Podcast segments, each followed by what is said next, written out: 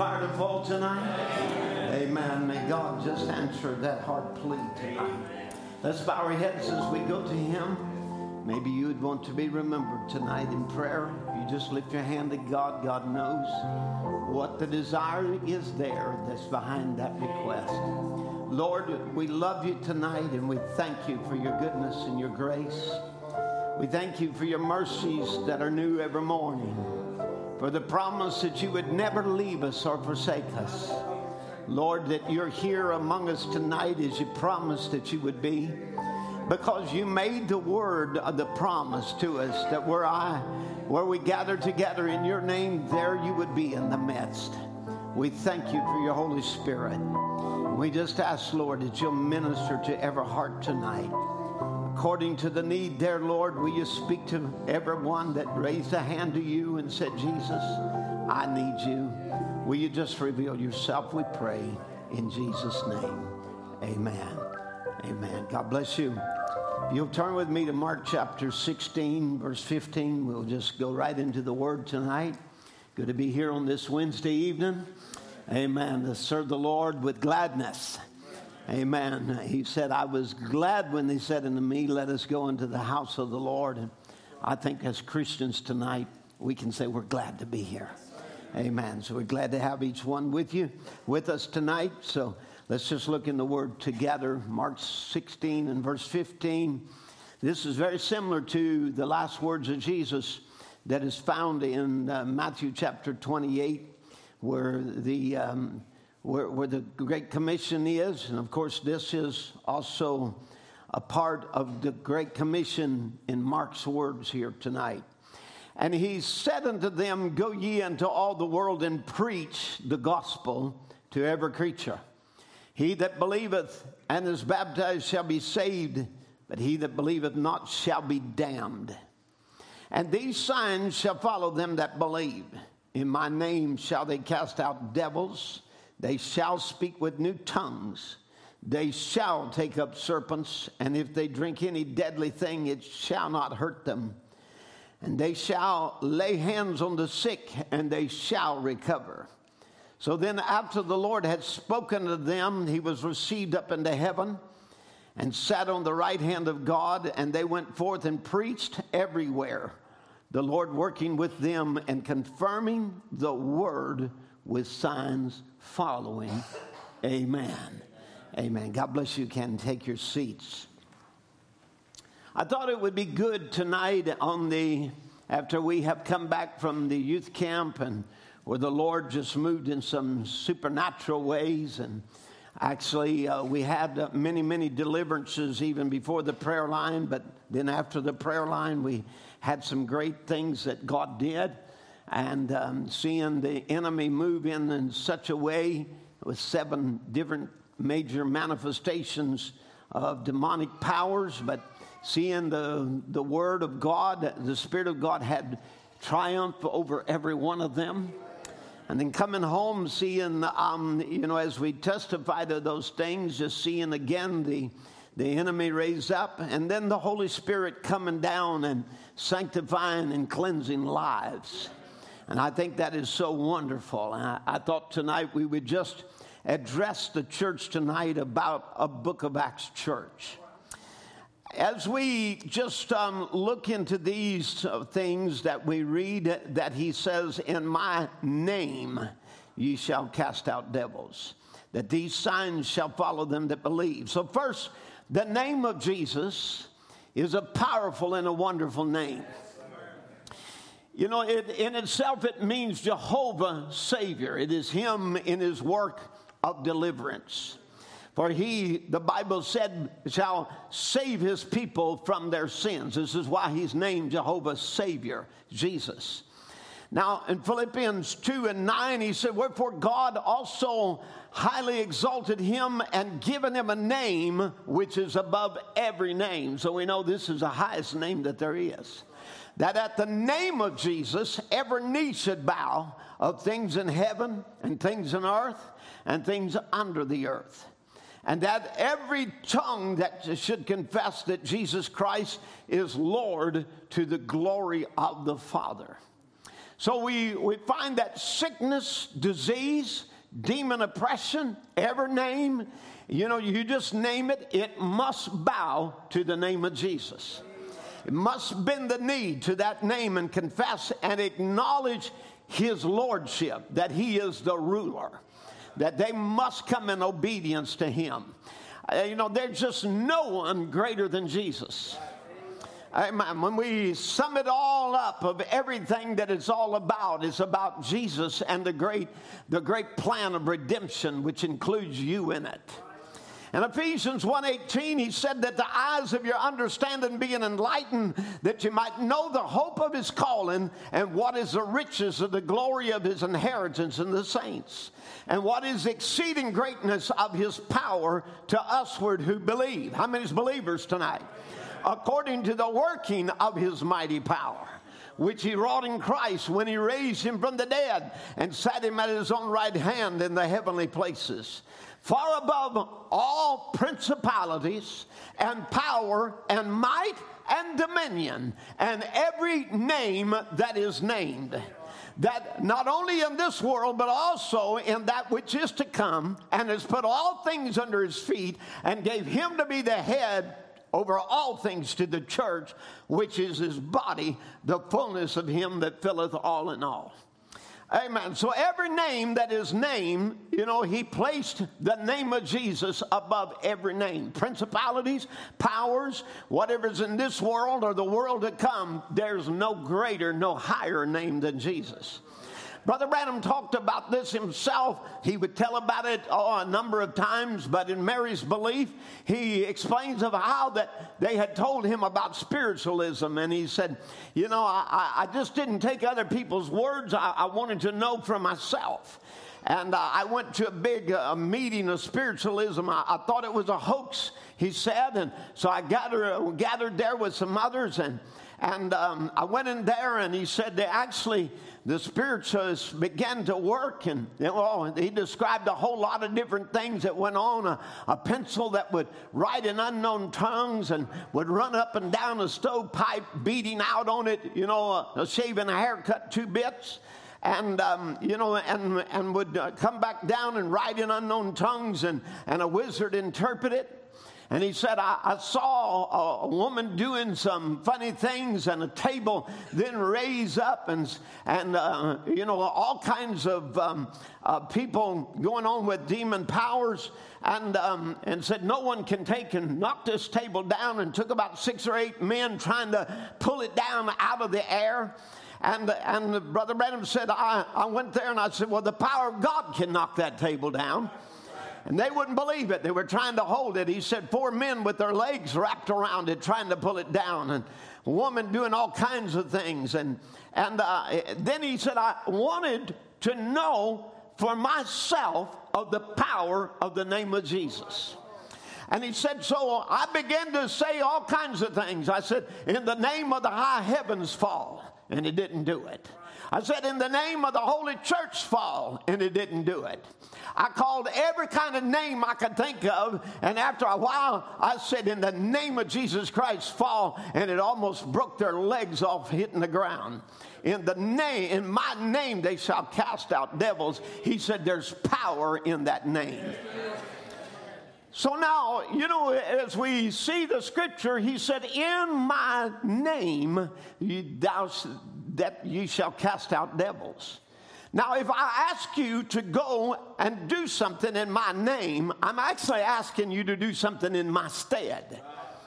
Now, you know, for example, I, I might, um, you know, you might go after I ask you to do something in my name or in my stead. You'd go and say, Well, Brother Tim can't come, but he asked me to do this. You see, he is, whoever that is, is going in my name, doing what I asked him to do. But in this case, Jesus can't come until that great rapture hour. But he told us to be here in his stead. And to act in his name, and by acting in his name, we are to cast out devils. Now, that is the, the main order of the church. Matthew 10 and 8 said, Heal the sick, cleanse the lepers, raise the dead, cast out devils. Freely you have received, freely give. This, these are the words, the commission that Jesus gives his disciples. Now, the main work of the church is not educating the ignorant.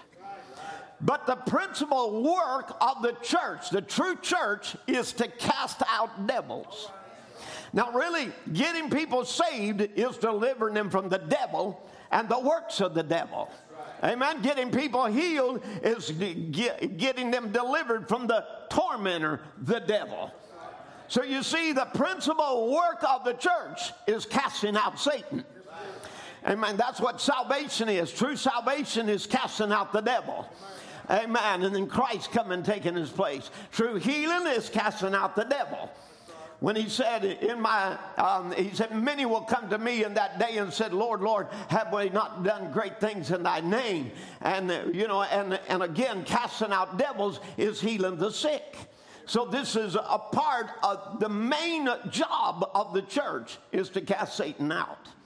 So i believe as a true church that we do have the authority and the power. We have been given actually delegated authority from the Lord, who is the ruler of all, and every demon and unclean spirits are subject to him and must bow before him.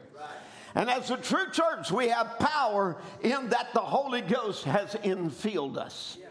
Now, Brother Branham told us in the Sardisean Church Age book, he said, he said um, the scripture says that God anointed Jesus of Nazareth with the Holy Ghost and power. He went about doing good, healing all that were oppressed of the devil. And as Jesus went away, he told his disciples to tarry at Pentecost, at which time the very same spirit that was upon him would come back and fall upon them and fill them then that called out body, the church, would be in his stead upon the earth. And, and then he says, taking his place. Now remember, this is what we're here for. We are here in his name. We are acting in his stead. He cannot come back, but he's got a body on earth that he's going to work through. That's his church. And he said, and any people that is, uh, excuse me, let me let me back up. He said, he said again that um, uh, as Jesus went away, he told his disciples to tarry in the Pentecost, at which time the very same Spirit that was upon him would come back and fall upon them and fill them. Then that called out body, the church, would be in his stead upon the earth, taking his place. And because that same Spirit that was in him would be in them, they would do the very same works. And any people that is truly the body, of Jesus Christ, the true church, will manifest the same works as Jesus did. And the Pentecostal church, because the same Spirit will be in them. Any other church that does not have the Spirit and the manifestations is going to have to give account to God. Now, these are things your prophet told you. Amen. So it's a very high and holy calling and a very tall order for us to be here in the stead of Jesus Christ, acting in his name. And I think it's a shame when I hear of people who have sat in what's supposed to be believing churches for 30 years and have never witnessed or seen the manifestations of a living God. I just heard of a lady today who witnessed that she had been in church who claims to believe the message and has never seen a manifestation of God, not, not even speaking in tongues or interpretation. Tongues is a least gift. And, and never witnessed a devil cast out, never seen a working of the supernatural. I'll, I'll tell you, that's a shame when we can testify or people can say, well, I have never seen that in my church, and you claim to be a believing church. If we're a believing church, these signs shall follow them that believe. Now, the message, though, has been so intellectualized until the supernatural is hardly known among many churches. The church has put too much emphasis on the mechanics and nothing on the dynamics. This is the problem. You know, again, we've done a lot of teaching over the past 30 or 40 years and talking about the, the great mysteries of God being revealed and, and the, great, um, the great things of, of, of, the truths of God's Word that have come to light. And, and there's a, certainly a place for that. But I think sometimes we've got out of balance where that we are not preaching about a supernatural gospel and a gospel that really works. Are you with me? Amen. So Brother Branham, Brother Branham would say, and it is the rising of the sun, no matter how much theologians claimed, how much you got your church set, how much education you got, and how much like the Bible until that wave sheaf, until the Holy Spirit comes upon that person to quicken that word. The gasoline represents the word, it's the truth, but without the Spirit, it won't move. And he said, We have put too much stress on mechanics and nothing on the dynamics.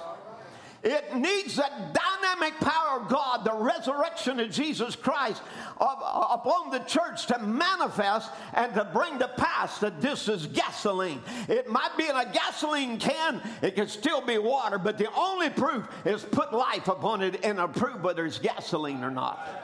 So he said there have been churches, churches, brides, brides, churches, churches, but there's got to come one, hallelujah. There's got to come a real bride. There must come one that's not only got the mechanics, but the dynamics of it.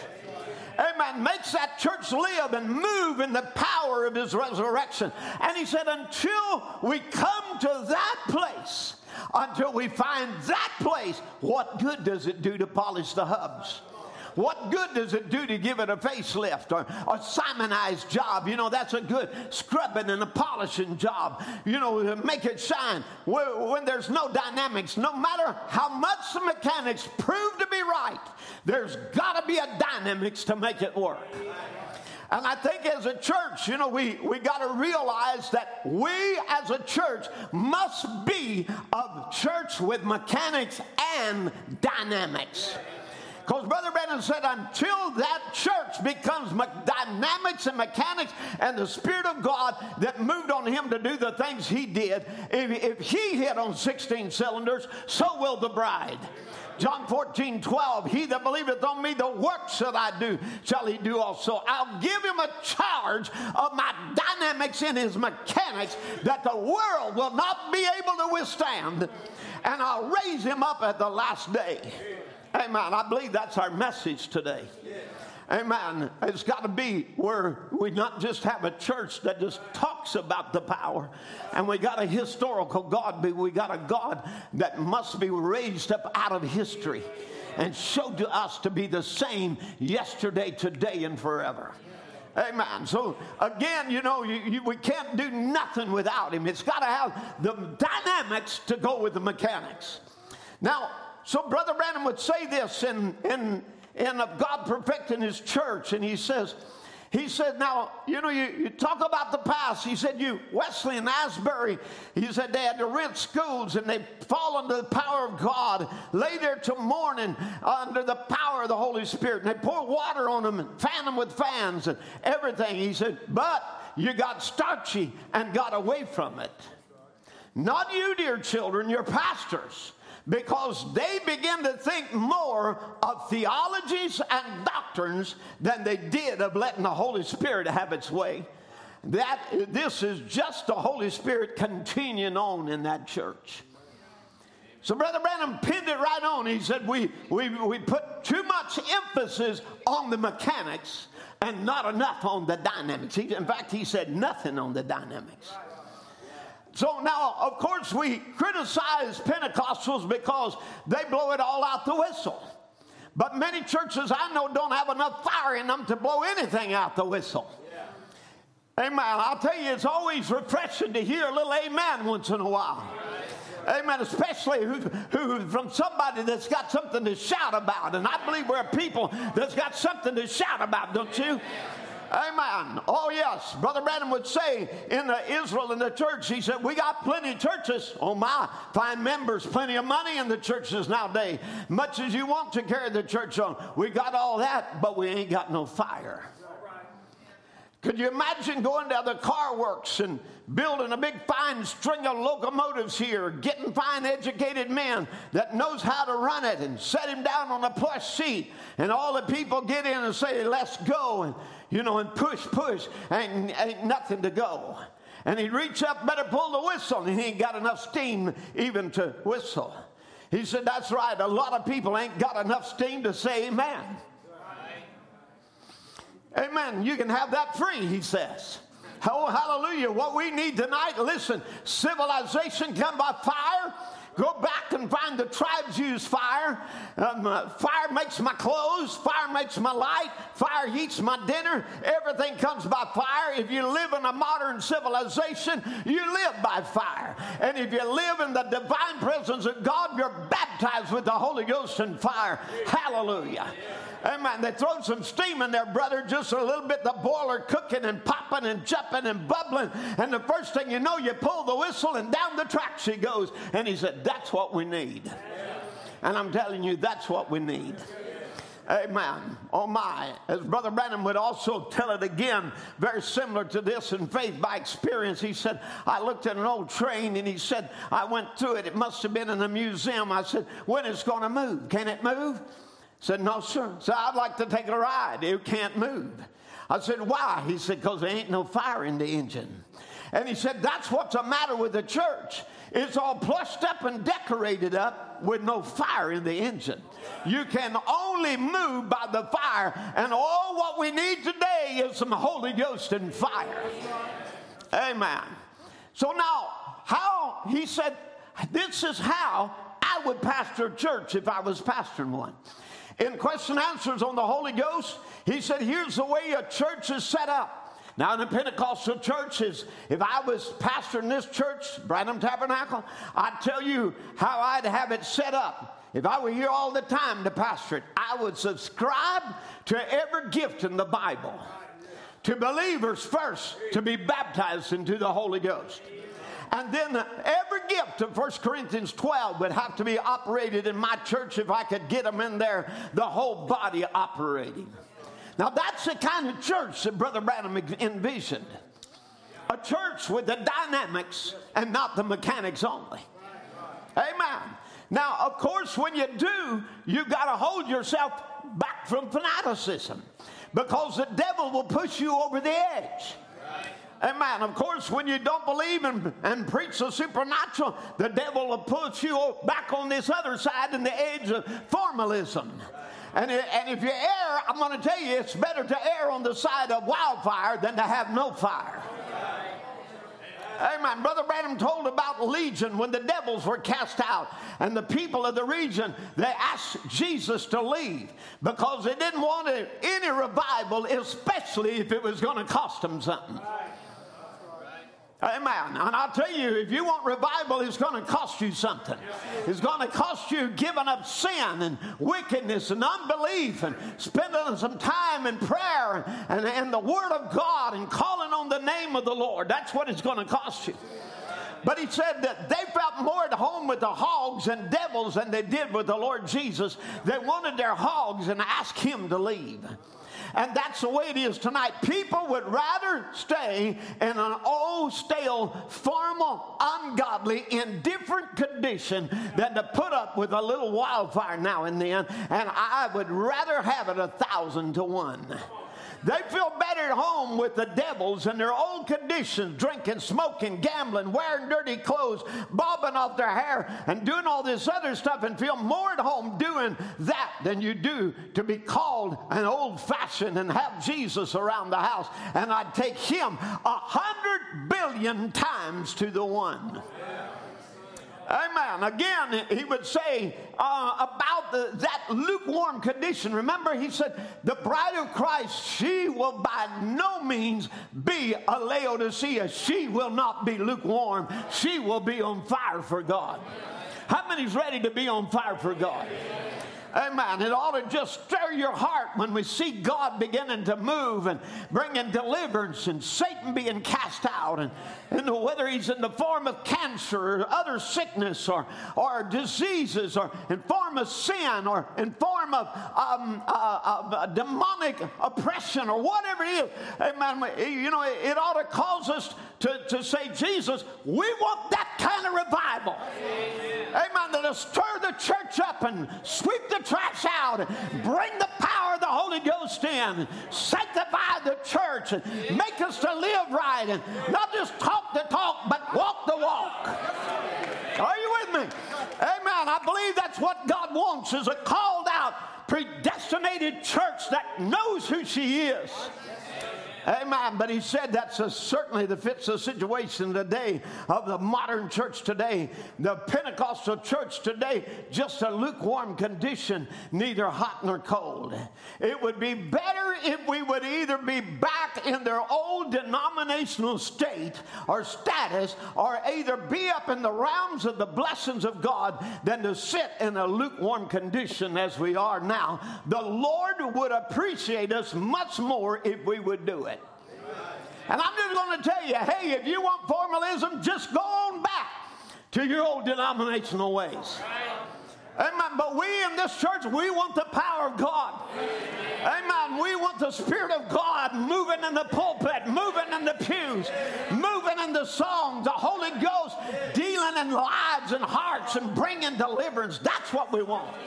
Listen, the Elijah ministry, Brother Branham will speak of him and said he would be calling the people from this formal condition back to a real, genuine faith of the apostolic fathers.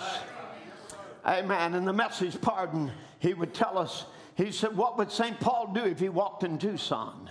Why, they'd have him in jail for a morning. That's right. Why, his soul would burn for God till he couldn't keep from doing it. But we too, we just joined church. You see, our traditions have become a stink in the face of God. What we need today is a prophet to rise on the scene with thus saith the Lord and strip those things to the bottom and say they become a stink. Our denominations is grown. Our churches are big. They're finer than they ever was. We'd be a lot better off with a tin pan standing on an alley somewhere with a guitar out there beating a drum or something or other with a real Pentecostal fire burning in our souls than to sit in the great pews that we're sitting in today dying and the whole world dying under our feet. But oh no, today, hey, I'm just going to preach my notes. This is in my notes. Amen. Today we're, we only want formal songs. We sure don't want drums or guitars and to thwart the Holy Ghost music. They want to call it a dirty name of rock and roll because they don't want anybody getting real excited and the Spirit of God moving in the music. Brother Branham told us in Elijah and Elisha, he began to play the song. I don't know what they played in them days, but I imagine a good old song like There's Gonna Be a Meeting in the Air in the Sweet By and By. God's own Son will be the leading one when the meeting in the air. And what he was talking about, Elisha had met with Jehoshaphat and Ahab, or uh, the son of Ahab. And he said to, to him, said, what, what, what are you bringing this guy here for me? And he got all out of sorts. He's going back to your own gods. And when you come to seek the Lord in this battle, go to your own gods and find them. And you know, he all got out of sorts. And he said, Well, I tell you what, boys, let me, let me settle down a minute, get to get a minstrel and start playing. Start playing on the harp. And Brother Branham said, He must have started playing. There's going to be a meeting in the air. Now, by the way, that was a contemporary song back then.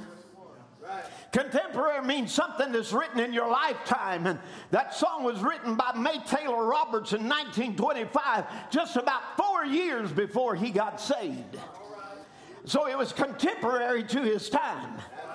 Amen. It had a fast rhythm and a beat to it, and a lot different from the old songs of the justification and the sanctification era. Amen. I'll tell you, it offended a lot of people because the Pentecostal people would shout and dance to it. Play on their washboards and thimbles and, and beat their drums and their tambourines and shout. Amen. Yeah, they would have church. And he said something like that. Some of those good old fashioned songs, old fashioned Holy Ghost songs, a contemporary song, a song for his time, written right about the time he got saved. A Pentecostal song with fast, with fast music and a fast beat that was offending other people. But Brother Branham said to get the Spirit of God moving, he must have got to singing that. Amen. He said, the old, you know, he said, and the Spirit of God came on the prophet, and he said, I tell you, brother, when we get all the formal shackles shook down and the Spirit of God in the songs again, and get back to an old place where we can have the Spirit of God moving in the place, then the prophet can see a vision. Then the of God come down upon the church. Then they can see divine healing. Then they can see the resurrection of Christ. Then they can see He's the same yesterday, today, and forever. Amen. You say, Brother Branham, I'm not the prophet. Well, if you ain't the prophet, you can be one of the instruments anyhow. Just keep playing. That's right. You ain't got no more than them ten. Just give vent to them as hard as you can. If you can't be the prophet, be a part of the minstrels do something to bring the Spirit of the Lord down. Amen. The prophet can't do it himself, he had to have a minstrel to help him. Amen. Then he said, when the prophet and the people got in harmony with God, the prophet began to see things. Now, brother, if you don't see divine healing, you don't see the baptism of the Holy Ghost, you don't see this mighty move of the Spirit of God moving in the last stage here, just get in the Spirit one time and you will see things that will be revealed to you. You'll begin to notice things look different what they used to be. That's right. You won't go along with a criticizing spirit. You come back humbly. Oh my, he said, I, I'm starting to feel religious right now myself. Amen. Now, today, you know how it is anymore. You can't even clap without someone criticizing you. Well, this offbeat clapping is rock and roll. Somebody come and told me that here some time ago. Well, I, I'll tell you, if you just listen to Jimmy Outlaw's choir music that Brother Branham loved, these Pentecostals were clapping off beat in 1962. And as far as I'm concerned, I don't care if you clap on beat, between beats, off beat, however it is, just give God the praise.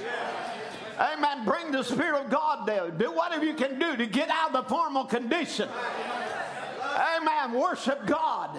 Amen. Brother Branham would say after they sang the song there, as they clapped off beat and they sang, I was there when the Spirit came. He said, Thank the Lord for that. How thankful we are for a nice spiritual lift like that. I was there when the Spirit came.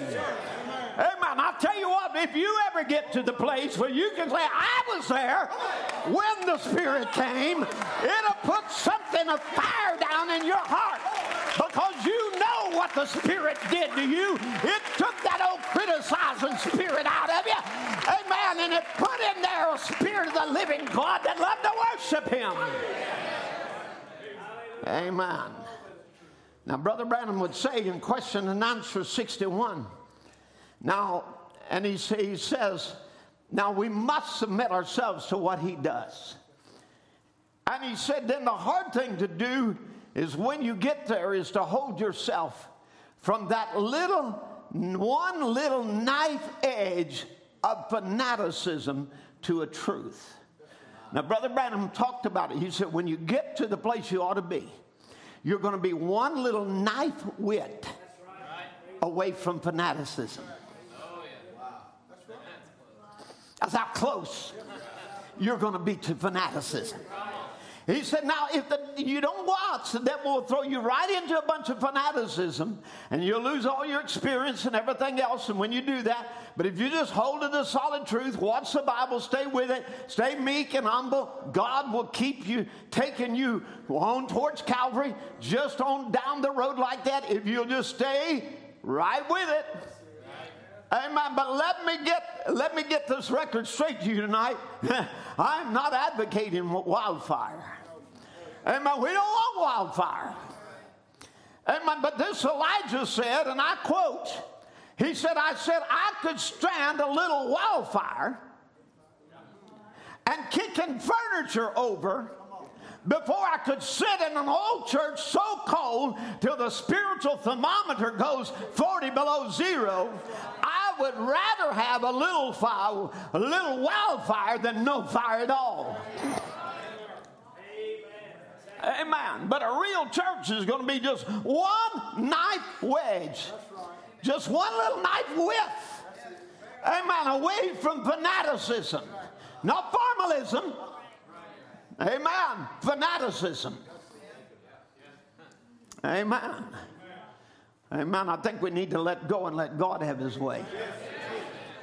Do you know the difference between the foolish virgins and the wise? The only difference was the oil in the lamp the Holy Ghost. And if the Holy Ghost is in there, it produces the very same kind of fire it did on Pentecost. Amen.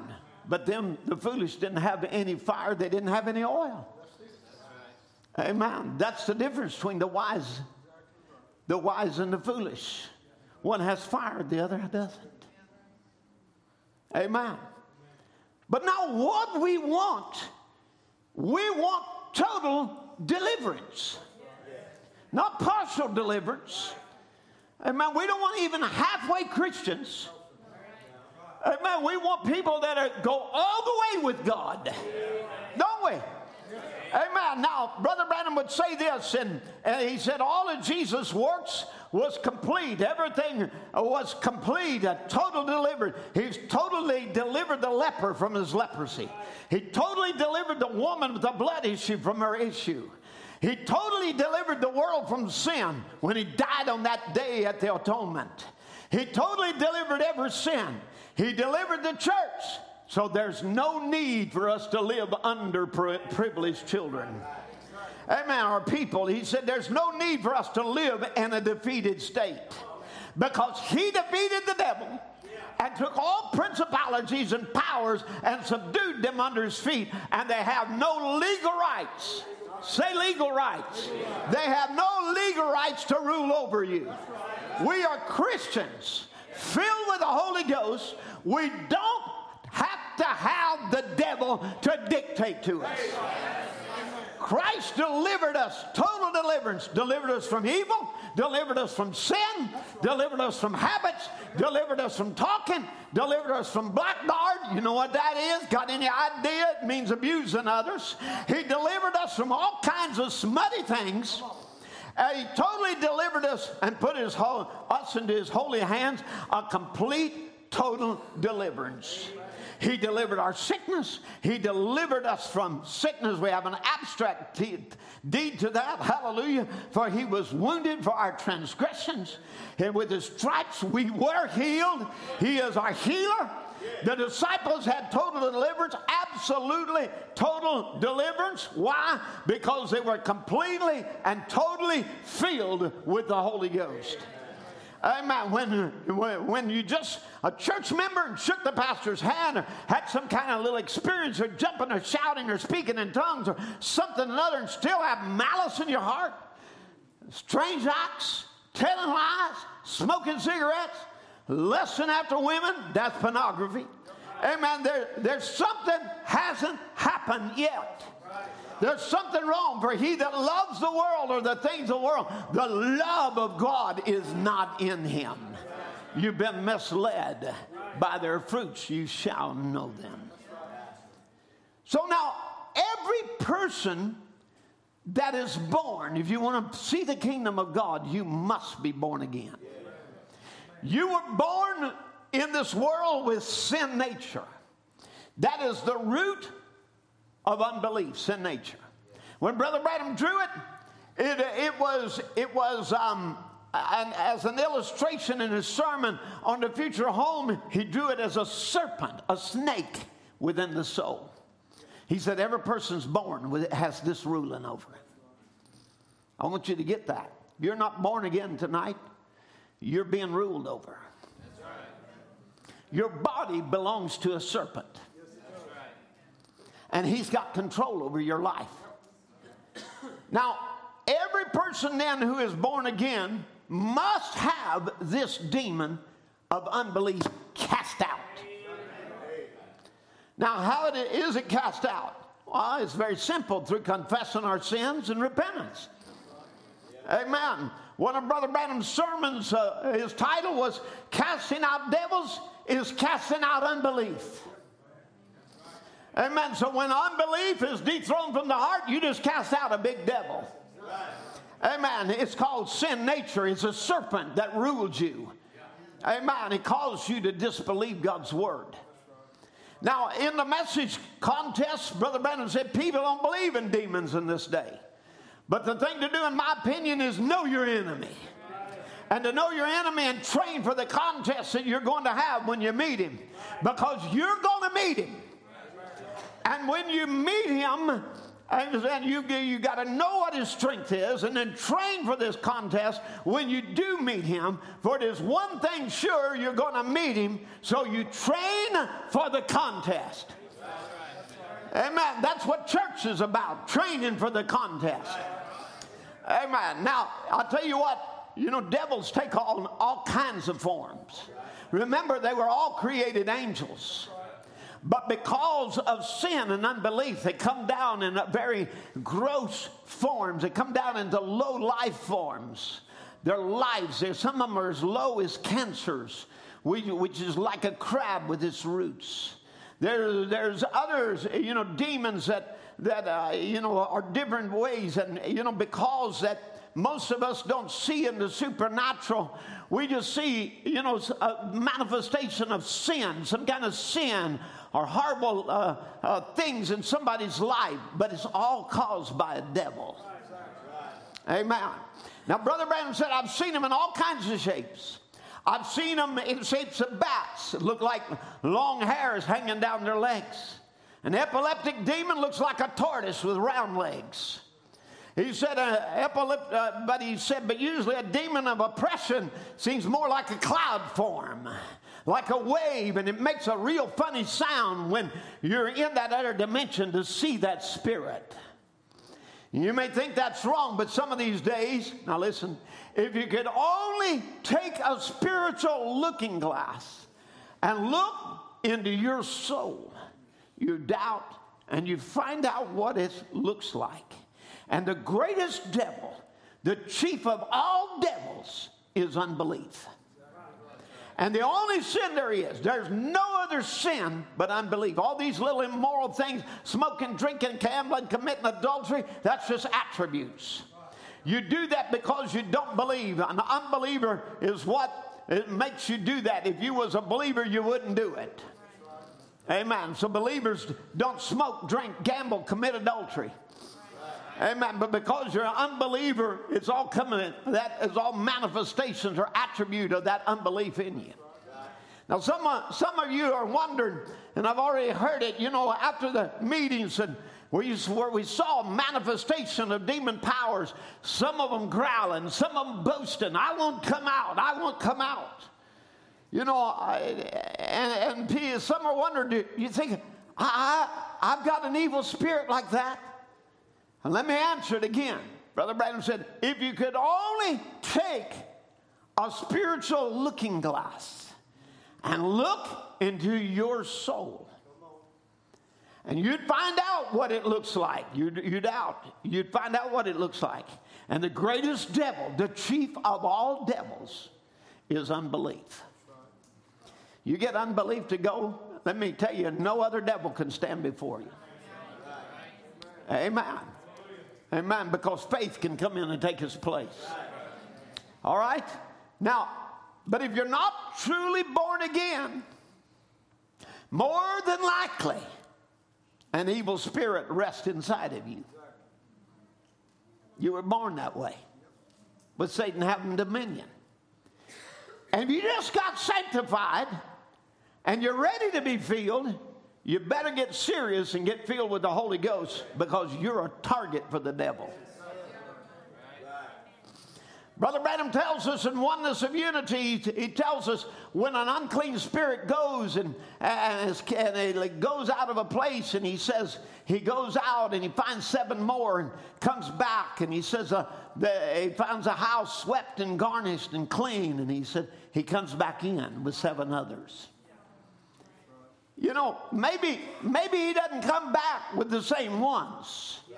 Maybe it doesn't come back, back as drinking or adultery or, or, or, that. Maybe it's just everything's on religious spirits. You know, spirits that, that, uh, that, that, that hold you back and keep you from moving on in God. Amen. The spirit, religious devils. Amen. That, that, that keep you from growing in Christ. Amen. That keep you making excuses for your behavior. Amen. Now, so he says, what happens? An evangelist comes through and they preach repentance and you clean up from sin. And when you, then when you're cleaned up, the devil goes away from you. And you take your things back that you stole and you go confess your wrongs to your wife or your husband and you really clean up. And then the thing of it is, you're just clean and make, your, make a real good target for the devil. Now, after people believed and were baptized, they were filled with the Holy Ghost. He said, That's God's divine program. Amen. This is what is supposed to happen. After you repent and are baptized, you're to be filled. That's God's program. And he says, Now, when you get saved, you might be filled with good thoughts and so forth, but unless you're filled with God, God sent the Holy Spirit to the church. He said to, uh, to the earth to motivate the church. Then you might be filled with thoughts, you might be filled with theology. And that's what we do in these backslidden message churches. We pump them full of theology and educate them in the message. You might be filled with education or know it all. You might be filled with religion and still be a target of the devil. That's right. Now, when God made you so you could empty, for when you was born, you were made with a place to be filled. Now, we can go back to Adam for a minute. Remember, this is what Adam was. He was made with a place to be filled. But before he let God fill it, he gave it over to Satan's reasoning and became filled with Satan's life. And he sold us all to be born that way. You didn't do it. I didn't do it. I didn't choose it. You didn't choose to come here a slave to sin and a slave to the devil, but you were and you are until you're born again. You're a slave to sin. You start out, it'll start out maybe very little small, but I mean, he'll start making you do little small things. Amen. Until he just leads you into bigger and bigger and bigger things. He said, by nature, you are a child of the devil. And when an evangelist comes along, you repent and get cleaned up. You see what the devil comes? He brings back to you and sets you in a, some little denomination say, our church is the biggest one. You're wrong right there to start with. You get heady, high minded. Why? It don't condemn me to stay home and watch television. Doesn't condemn me to smoke a little friendly cigarette or take a drink once in a while. Your fruits tell you what you are. And how many times do we see religious spirits sitting in churches? Until, until the Bible said about Babylon, it's fallen, it's become the habitation of devils and the hold of every foul spirit and the cage of every unclean and hateful bird. That's what we don't want to become. Amen. We want to be a place where spirit filled people can come and worship God. Amen. But so we got mass churches today that are absolutely unclean places. Just a gathering place of every mean and hateful bird who still live right on in their sins and yet confess to be Christians. Oh, yeah. Now, let me tell you though, what will cast out the uh, cast out the devil? Preaching the word will cast out devils. That's just as simple as preaching the word. Amen. Amen. Now, he would say about himself, the only thing that kept me from being saved when I was 12 years old was a spirit hung over me, a devil that said, wait a little longer. How many's heard that devil talk?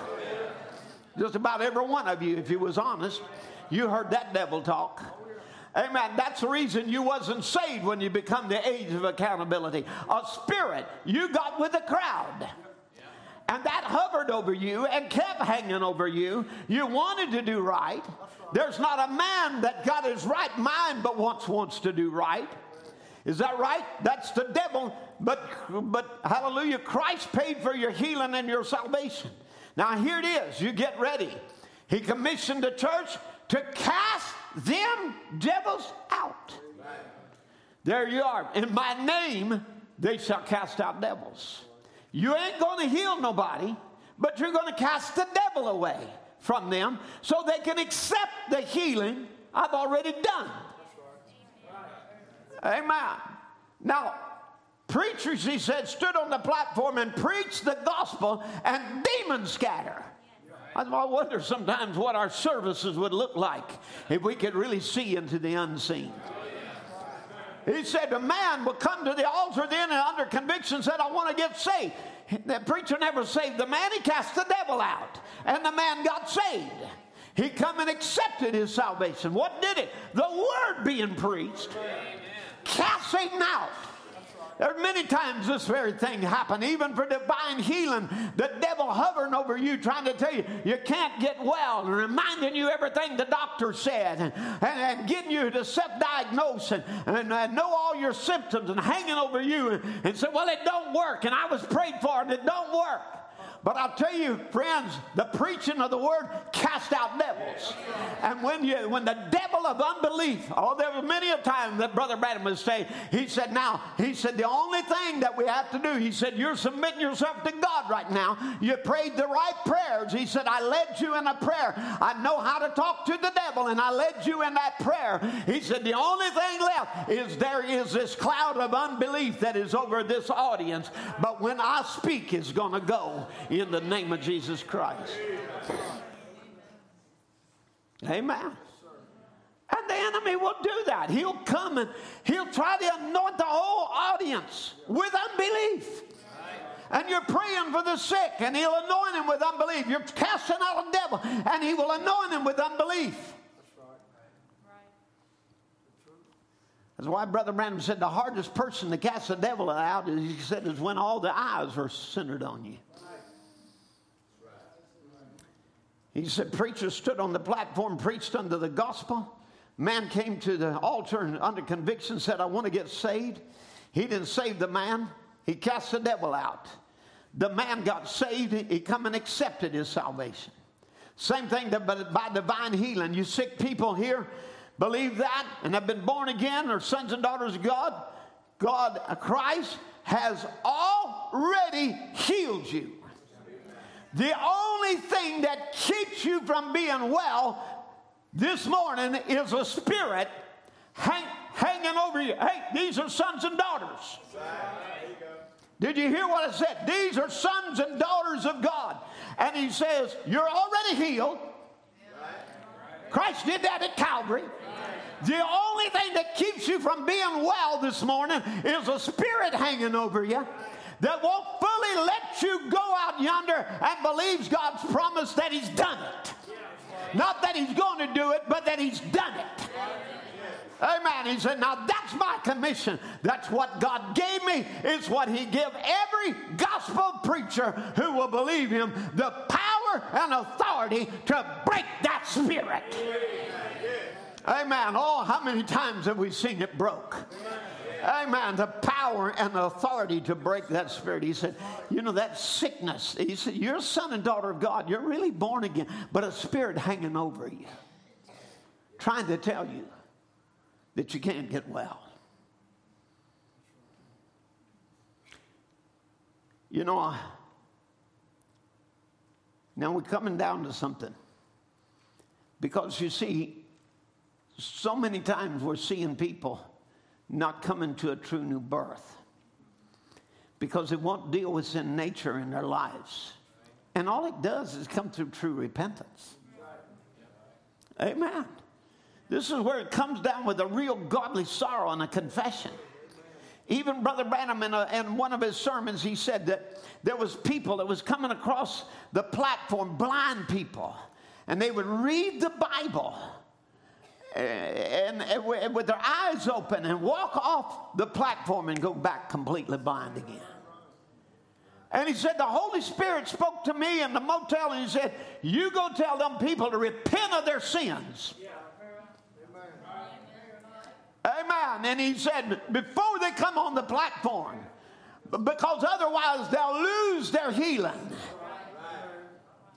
Amen. Now listen, healing is promised to us. It is our inheritance, it is our right, it is our scripture promise. But it's not unto us unless we believe it. Amen. Now, when it comes down to salvation, it's the same thing. If you can't get somebody to believe, you can never get them saved. They got to start believing. They got to believe it's for them. He that cometh to God must believe he is, and that he will reward those that diligently seek him. Now, but he said, Brother Branham talks about this in investment. He said, a good picture, beautiful picture. Jesus said, when the unclean spirit is going out of the man, did you notice? Now, here he uses it in this manner. He never said when he cast out of a man, but when he goes out by his own will. When the unclean spirit is going out of man, he returns back to this man, finds his house he lived in has been swept and garnished and then he goes and gets seven other devils, demons, unclean spirits, enters into this man. The last state of this man is seven times worse than it was at the first. Did you notice the devil went out by his own will and he returned by his own will? Now, if the house had already been occupied when he returned, he wouldn't have been able to get in. This is why the, the, the Holy Ghost is so important. Amen. You're, uh, you're, you're talking about a danger of an unsurrendered heart. I'll tell you, there is a danger there to leave your heart open and not be filled with the Spirit. So he said it's a very beautiful picture of the moralist. We would think of a man that tries to think he's going to heaven because he quit gambling or maybe quit running around with women that wasn't his wife or stopped drinking and turned over a new leaf and joined the church, you see, he doesn't. He really isn't converted. He's just a moralist, and the devil is using moralists to just go out and make a foolish representation when really the real power of the living Christ isn't there. And the devil, he would tell us, would really like to take you over in a mild form. And he says to operate under him. When he gets the mild form, he starts in sin. If he can just hold them, listen to this a righteous man, a good man, and just let him go and try to be good like that. If he can hold him till he's dead, like that till he's dead, that's just what he wants to do. He's got him. Because no matter how righteous you are, how good you are, how moral you are, how clean you are, how honest you are, you'll never get to heaven until you're born again. And that's a problem many times. Religion just cleans a fellow up. Don't do this, don't do that. I quit my drinking, I turned a new leaf, I quit doing this, I, and I quit running around with my wife. I'm a good man. What? Won't be subject to the word? won't, won't be obedient to Christ. Uh, but a moral person, a good person. And he said, the devil can just hold you like that. That's all he wants to do. You've got to be born again. You've got to be regenerated. Or there's not a way in for the way in the world for you to ever enter heaven or ever come to Christ. You've got to be born again. And to be born again, sin nature has to die. And God wants to make something more of you than a moralist. Somebody that's got good morals, good, you know, good person. Good old, oh, I ain't going to say good old Joe. Well, I did. But a good old somebody. Amen. God, uh, you know, God wants to do more than just make you some good old boy. Amen. He wants you to be purged, sin nature taken out of your life and filled with the Spirit. That is the first order of the church. First, get them born again. And to be able to be born again, you got to cast out devils. All right? Brother Branham said the world's wanting to see Christ. Jesus said, I'm the vine, you're the branches. The branch bears the record of the vine because it draws its energy and life from the vine. Well, the first vine, the first branch that came up in this vine, they wrote a book of Acts behind it. And he said, We see the Holy Spirit acted that same way in the first church. The church of Pentecost, we believe that this original vine ever puts forth another branch, they will write another book of Acts behind it. How many believes that? Amen. Amen. Because the same life in the vine. And if the first branch brought forth grapes, then we find a bunch out here that's got watermelons or growing on or pumpkins or cucumbers. We know that isn't the life on the vine. Therefore, I think that's where we even call ourselves Pentecostals had failed to represent the real thing that Christ sent us for to, to represent the Holy Spirit and the life of the Spirit. Sometimes we represent sensations, we represent joy, and that's good, but there's more to it than that. There's a fruit that goes with it that the hungry man is looking for, for this fruit of the Spirit, this quality that was in Jesus. Amen. God's looking for fruit. Now, you know, I'll tell you what God wants. He wants fruit to your to your testimony. You, you claim to believe God, He wants you to testify He's the healer. Amen. If you believe God for salvation, you got to testify. Let everybody know. I'm a child of God. I don't do that anymore. I don't run with that crowd no more. I've been changed. I'm a new creature. Amen.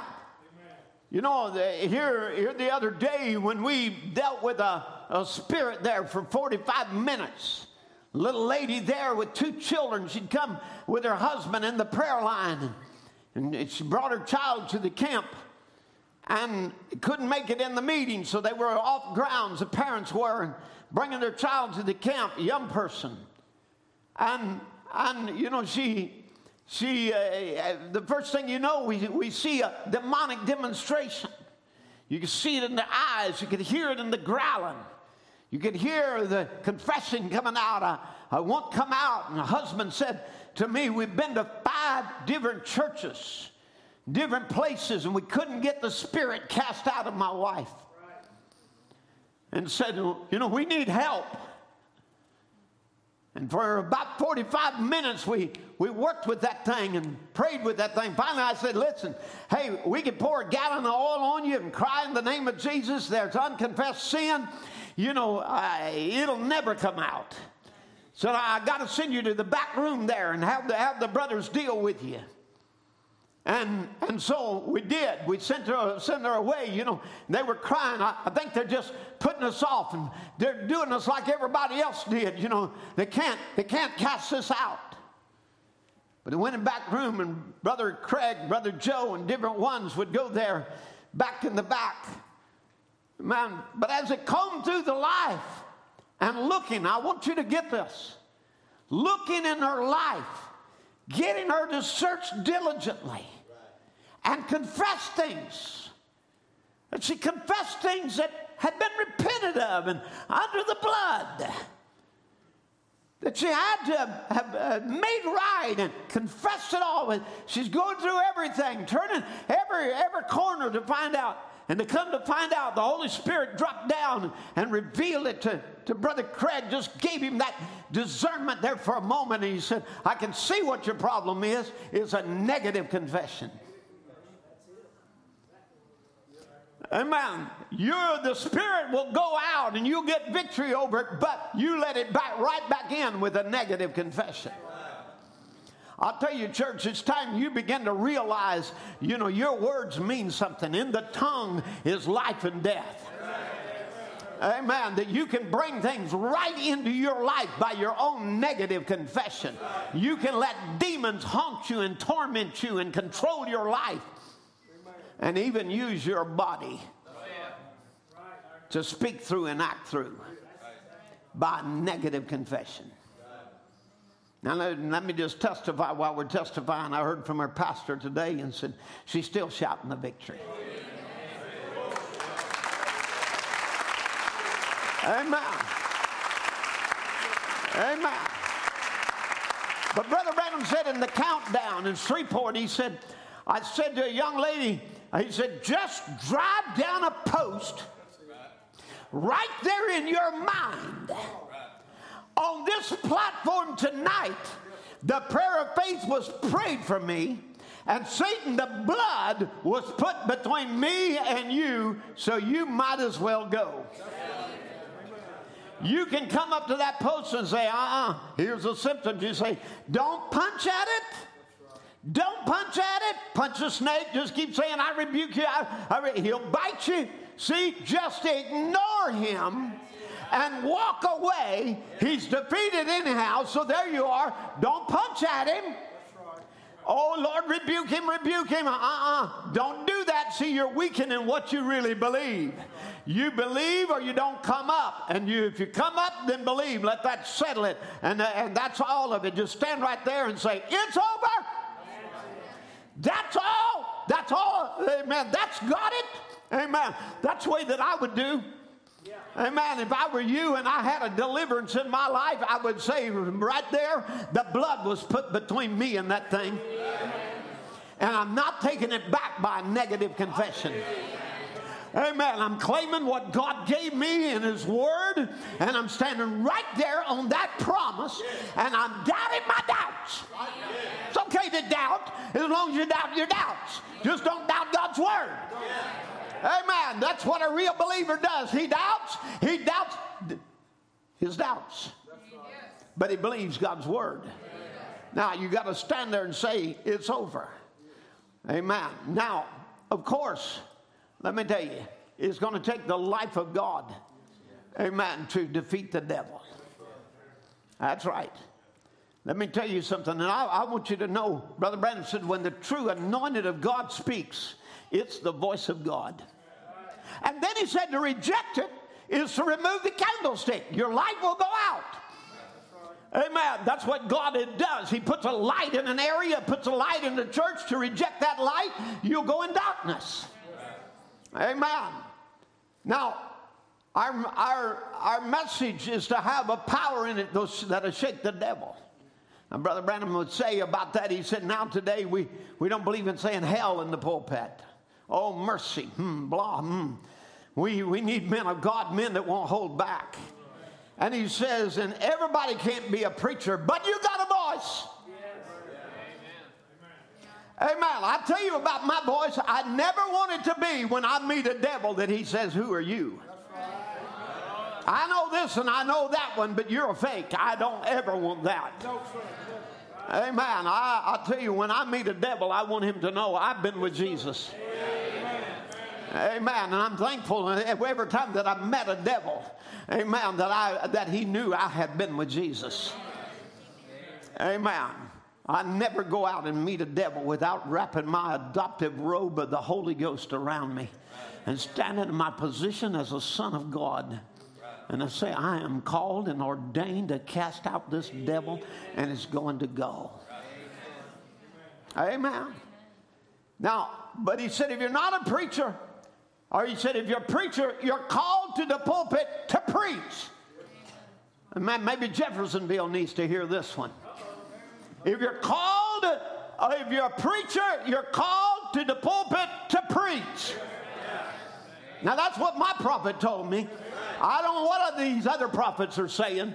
Amen. But I don't listen to them. I'm listening to God's ordained Elijah prophet. The other voices are not the voice of God.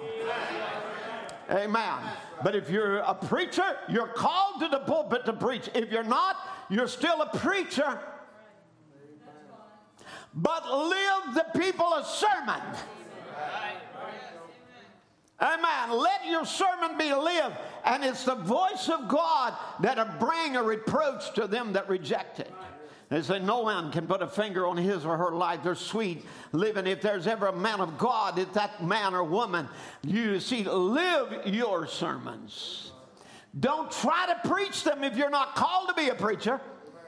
You'll get all mixed up anyhow and messed up, and you'll get people tangled up. And you won't know, amen, but you'll ruin them and yourself too. Just live your sermon. Amen. We are, you know, I'll tell you what, a lot of these guys that have come up to think that they're that they can just preach and give a little intellectualized talk, you know, and, and, and give a nice little speech, would they need to sit down and shut up. Because they're not the voice of God. You've got to be called of God to preach the message.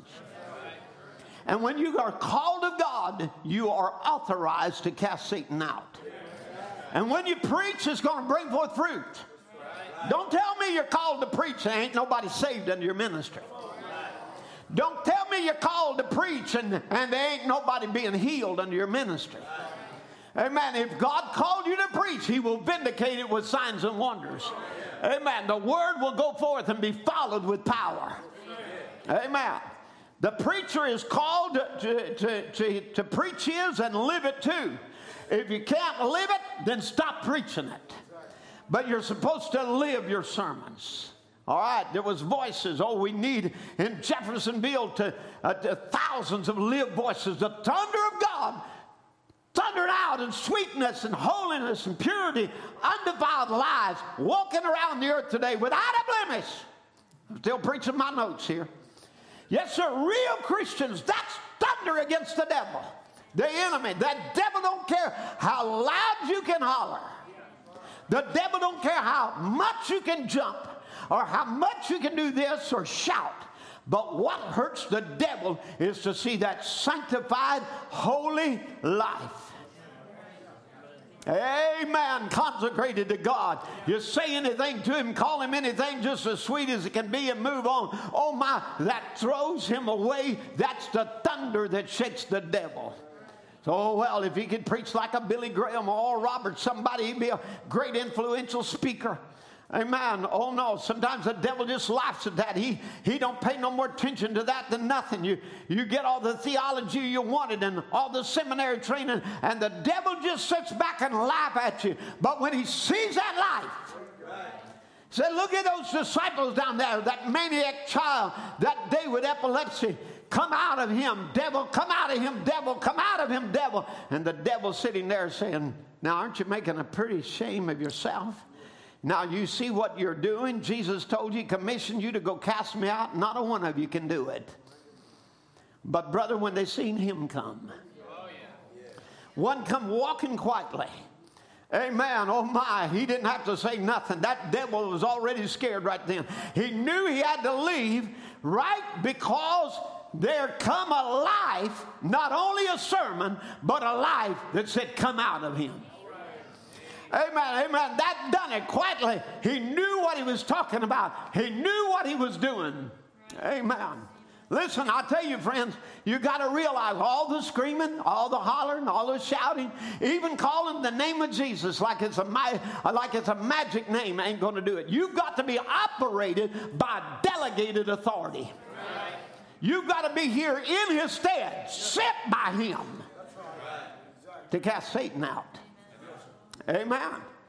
Amen. I, I remember the other day, just, just for testimony, when, I, when we got to the prayer line, the reason I sent that woman into the room with, and Brother Craig and them began to work with her, and we, we had to move her off the, prayer, the platform because I, I still had 350 to 400 people to pray for. I get them all prayed for, and I'm kind of exhausted. I'm standing there for a moment, surveying the crowd. There's a bunch of people over here praying for an individual. And somebody comes up to me and said, We got another one. So there's another demon manifestation out there. And they tried everything. They tried, they tried showing pictures of Brother Branham. That didn't cast him out. They tried showing pictures of the Hofmann's head. That didn't cast him out. They tried, they tried everything, you know, working with the Spirit, you know. That, that, let me tell you how it entered, and we'll, we'll deal with this in another service, but it entered in by his eyes to pornography, took control of his life. And now, now it was, it was taking control in his life, wanting to destroy him. And here this kid crying out, you know, boy that just had, just came into the message and his parents wasn't believers. Mother hates the message from what I know about it. But anyway, whatever the situation was, you know, here he was, he was uh, needing a deliverance in his life and calling out to God for deliverance and wanting that deliverance. That's another thing. If you want to be delivered, amen, you, there's hope for you. There ain't no hope for somebody that wants to remain in their sins. As long as you worship that devil, He's got a right to stay there. But the moment that you begin to say in your own self, I don't want this no more. I don't want him in my life. I don't want him to be the king. I don't want him on my throne. I want this out of my life. The moment that you begin to do that and accept Christ, amen, then Christ comes as your warrior, as your king, and he begins to take his, his power over your vessel. Amen, to, to dethrone Satan. But anyway, I know, I know a lot of it, they didn't really do that to cast the devil out. They did it to ask him questions. Well, there was a time Jesus asked the devil questions of what's, his, what's your name? He said, Legion. But most of the time, Jesus didn't ask them questions. He didn't carry on conversations with them. He didn't want to know what they thought about nothing. Amen. He didn't want the opinion of what they thought about the prophet or the message or Jesus Christ or anybody. He didn't want their opinion. He just wanted them gone. That's kind of the way I feel about it. Amen. I really don't want to know his opinion. I, I be honest with you, most of them are liars.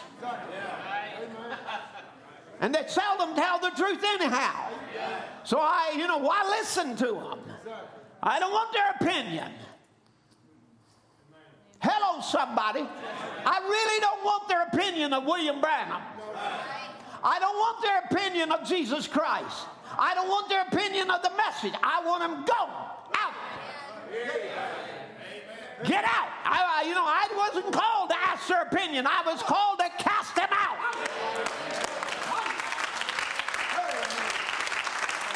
You can take a Bible and lay it down on their chest, it will not deliver them. You can put the Bible on this desk, it won't save it. You can put it on a garbage can and it won't clean it up.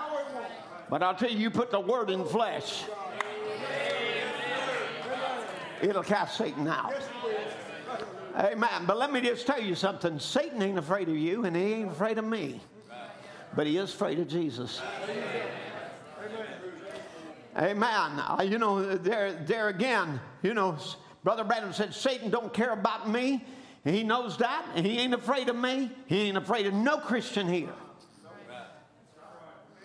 Amen. But what he's afraid of is the blood of Jesus that goes before us. That's what he knows. He can't transgress. He can't pass over that blood. He can't do it. And he realizes, Father, he's defeated. He realizes that there at Calvary, Jesus Christ stripped him of all authority that he had, and he hasn't got one legal right. He don't have one legal thing. But the devil ain't scared of me. He ain't scared of any of these preachers. Amen. He don't care nothing about us. But when he meets that blood, and with a believer, the blood always goes before him. Amen. When, when Brother Aaron and them got news that there was a young lady over in a, in a room and she was, she was writhing on the floor and somebody said she's got an epileptic fit going on and we need, some, we need some help, he sent a nurse. Brother David Butch come back out and he said, that ain't no epilepsy, that's a devil. We need a preacher. Brother, he called Brother Aaron. Brother Aaron said, Come on, Brother Joe. You know why? One to, one to chase a thousand, two to chase ten thousand. Amen. Amen. So he goes in there, and, and, and the moment the, the girl, the demon and that girl got a look at Brother Aaron as he walked around, he just screamed out, No! Amen. You see, let me just say again the devil ain't afraid of medical stuff, the devil ain't afraid of none of us.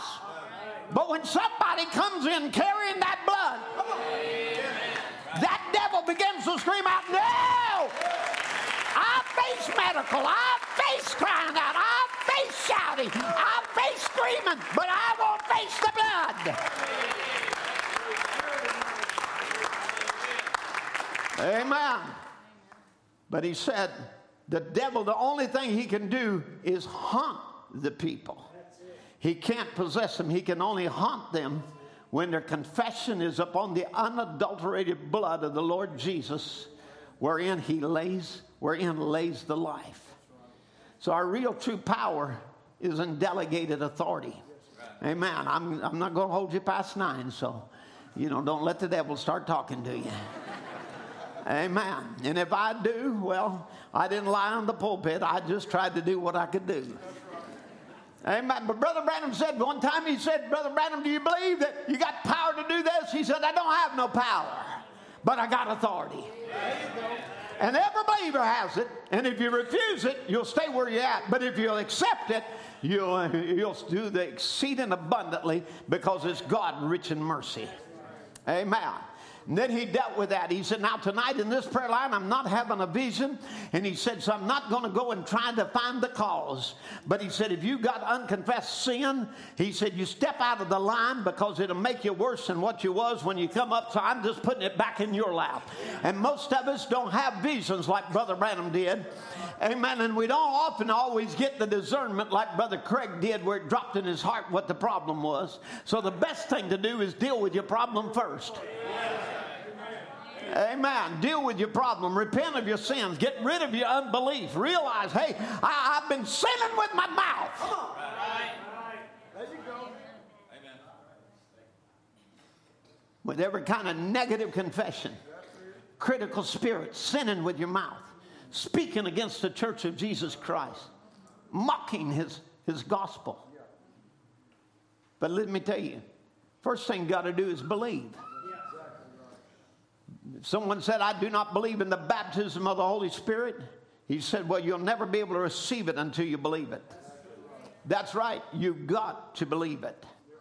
I'm trying to hurry right here. And he says, If you believe you're better, then say you're better, act like you're better. And if you say, Yes, sir, I'm saved, you associate with those that are saved. You believe you're saved, you act like you're saved, and it works righteousness because he was wounded for our transgressions, sitting at the right hand of the Father to make good anything you confess. And you'll never be saved until you believe and accept it and confess it. Amen. You got to realize it's my personal property. I'm trying to come right down to some things. Now, now let's see how important this is. He says healing is based on your faith. God's identification is based on the promise of His Word, but your faith in His identification is what healed you. If you don't, no matter the holiest man in the world could stand here and pray all day long, and it wouldn't do one bit of good unless you believe it emphatically yourself. Jesus might be standing here himself in the incarnate body, lay hands upon you, and still you would not get healed.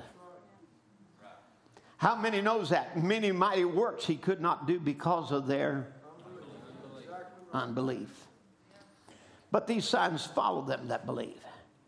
Now, let's just go through this for a minute. I want to get this to the church. You see, Pentecost, the Azusa meeting, thought that every person in the church was to be doing every kind of miracles, signs, wonders, having a ministry, whatever else.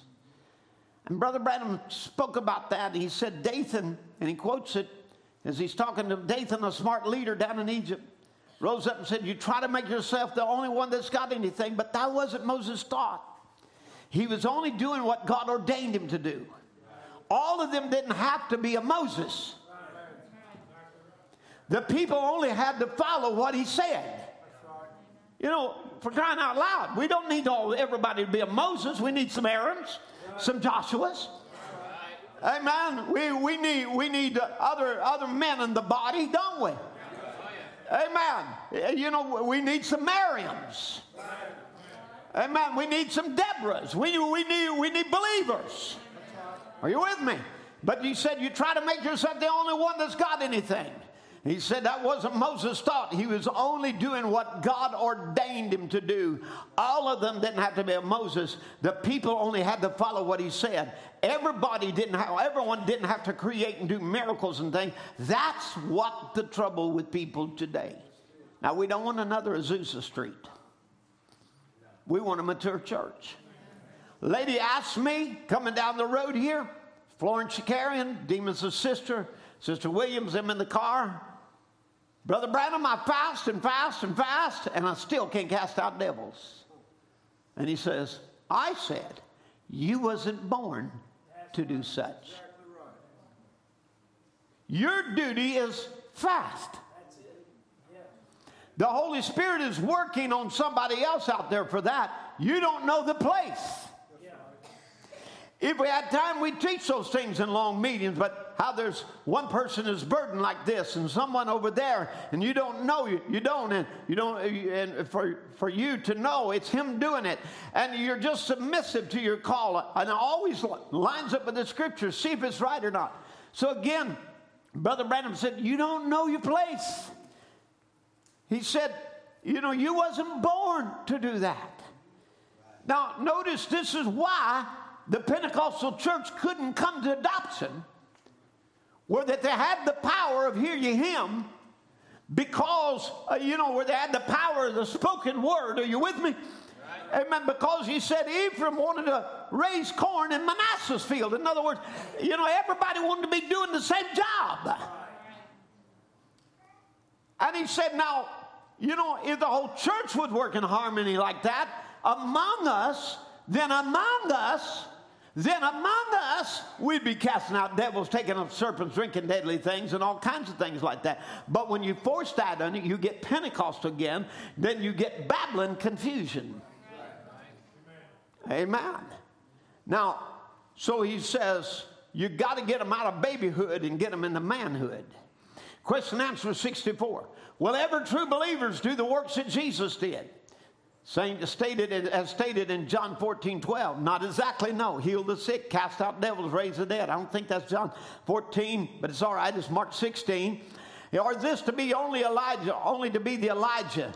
Or must the believers do all that that really believe? And if he really is a real believer, will he raise the dead and do great miracles? That's a good question. Now, that is among believers. Every man doesn't have those gifts. And it doesn't mean just one person will do it. There'll be groups of people that do it. And that's what we saw. We saw in that meeting, we saw the, the ministry of this church working like a team. One is, you know, some's over here working in this room, some's on the platform, some's out here speaking to a demon out there on the on the floor or whatever else. But we were working because why? It is among believers. But you notice everybody don't do that. It's among believers. Amen. So there again, let's get this straight. We got sometimes to find the cause and sometimes it's just our dirty mouth that we are not having a sincere confession and taking that word and just placing it on our lips and resisting the devil. But let me tell you, every one of you have a right to resist the devil. But you got to submit yourself to God first. And if you'll submit yourself to God, then you can resist the devil and he will flee from you. So, a New Testament church a book of Acts church will have the Holy Spirit working in that church. It'll be among believers. It won't be every person doing it. So we don't want you to say, see, you can cast this devil out. No, you may not be called of God to do it. You may try all you want to and not have not be gifted of God, given that authority. Because when God calls a minister to preach the gospel, he gives him the authority to cast out devils. And it's that delegated authority that's given him. But every one of you have the right to submit yourself to God and resist the devil. And he will flee from you. Don't you love the Lord tonight? Let's stand together. Amen. Let the musicians come. Oh, my tonight. What a promise that is. God working in his church. I'm glad to have fearless men that stand together with you. I'm glad to have men that the devil don't call out. Amen. That live sanctified, holy lives. And when the devil meets them, they've met a life. And that's what you want. You want when you're, you're going to meet the devil everywhere on your job, at work, at school. Amen. Sometimes on your phone, on your iPad. You're going to meet the devil. He comes in many different forms.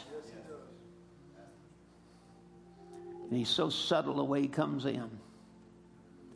But as a New Testament church, you can cast him out. Amen.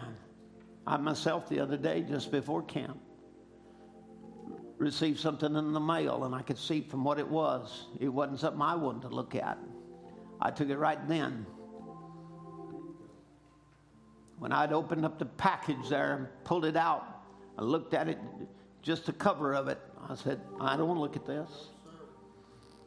Took it right over and put it in a trash can at Walmart. You want it? Well, it's probably gone. But if you want it, I'd get sin nature out of my life. For when the devil comes, you can turn him down. Amen. The devil knows. He knows what to do. Try to get a hold in somewhere. But God wants a sanctified church. How many wants to be a sanctified people? Say, sanctify my thoughts, sanctify my attitude, sanctify me of that old critical spirit. Amen. Sanctify me of unforgiven spirits. Sometimes the devil stays right there just because you won't forgive. Got to let it go. You worship that spirit? Oh, I don't know why you'd worship that. Let it go. Why don't you tonight say, I'm going to let go every unforgiven spirit, every habit of the world? I just want God to cleanse me in my life. Amen. I want to be purged because when Satan comes, I don't want him to have a part in me. I can say that he's come and he hath no place in me. We've seen some cleansing that's been going on Things that shouldn't have been there. Things you knew better. Televisions, sports gods, porn gods, filthy things, bad things. God's cleansing his people. Now we can start having a revival. If we get some of the rest of you to burn some of your idols, we'd have a greater revival. Amen. If you get some of you that have let the blood get off the door, get it back on the door, get the token back in place, we'd have a greater revival. We ought to have a revival from the pulpit all the way to the back pew. Everyone is filled with the Holy Ghost, walking in the power of God. Amen. God going forth cleansing his church. Why don't you let him cleanse you now? Amen. Wash you in the blood. Take those habits. Amen. Maybe it's been a habit of the wrong kind of confession. I, I hope, I, I think, I, I'm trying. Get rid of that. Say it's finished. Amen. He's healed me. I'm delivered. I'm a child of God. I'm standing right there on the promise of God. I'm going to be walking in victory now on. Amen. Dear Jesus, we love you and we thank you. We just glorify your name, Lord. We worship you. We thank you, Lord, that your word is true.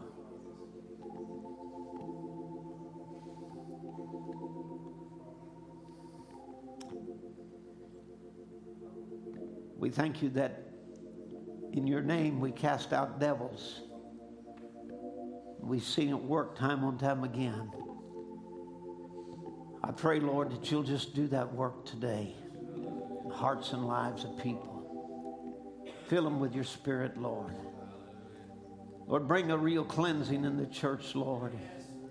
Purging from every sin, wickedness. I ask it in Jesus' name. Pass me not, O gentle Savior. Come on, just sing it now. You, my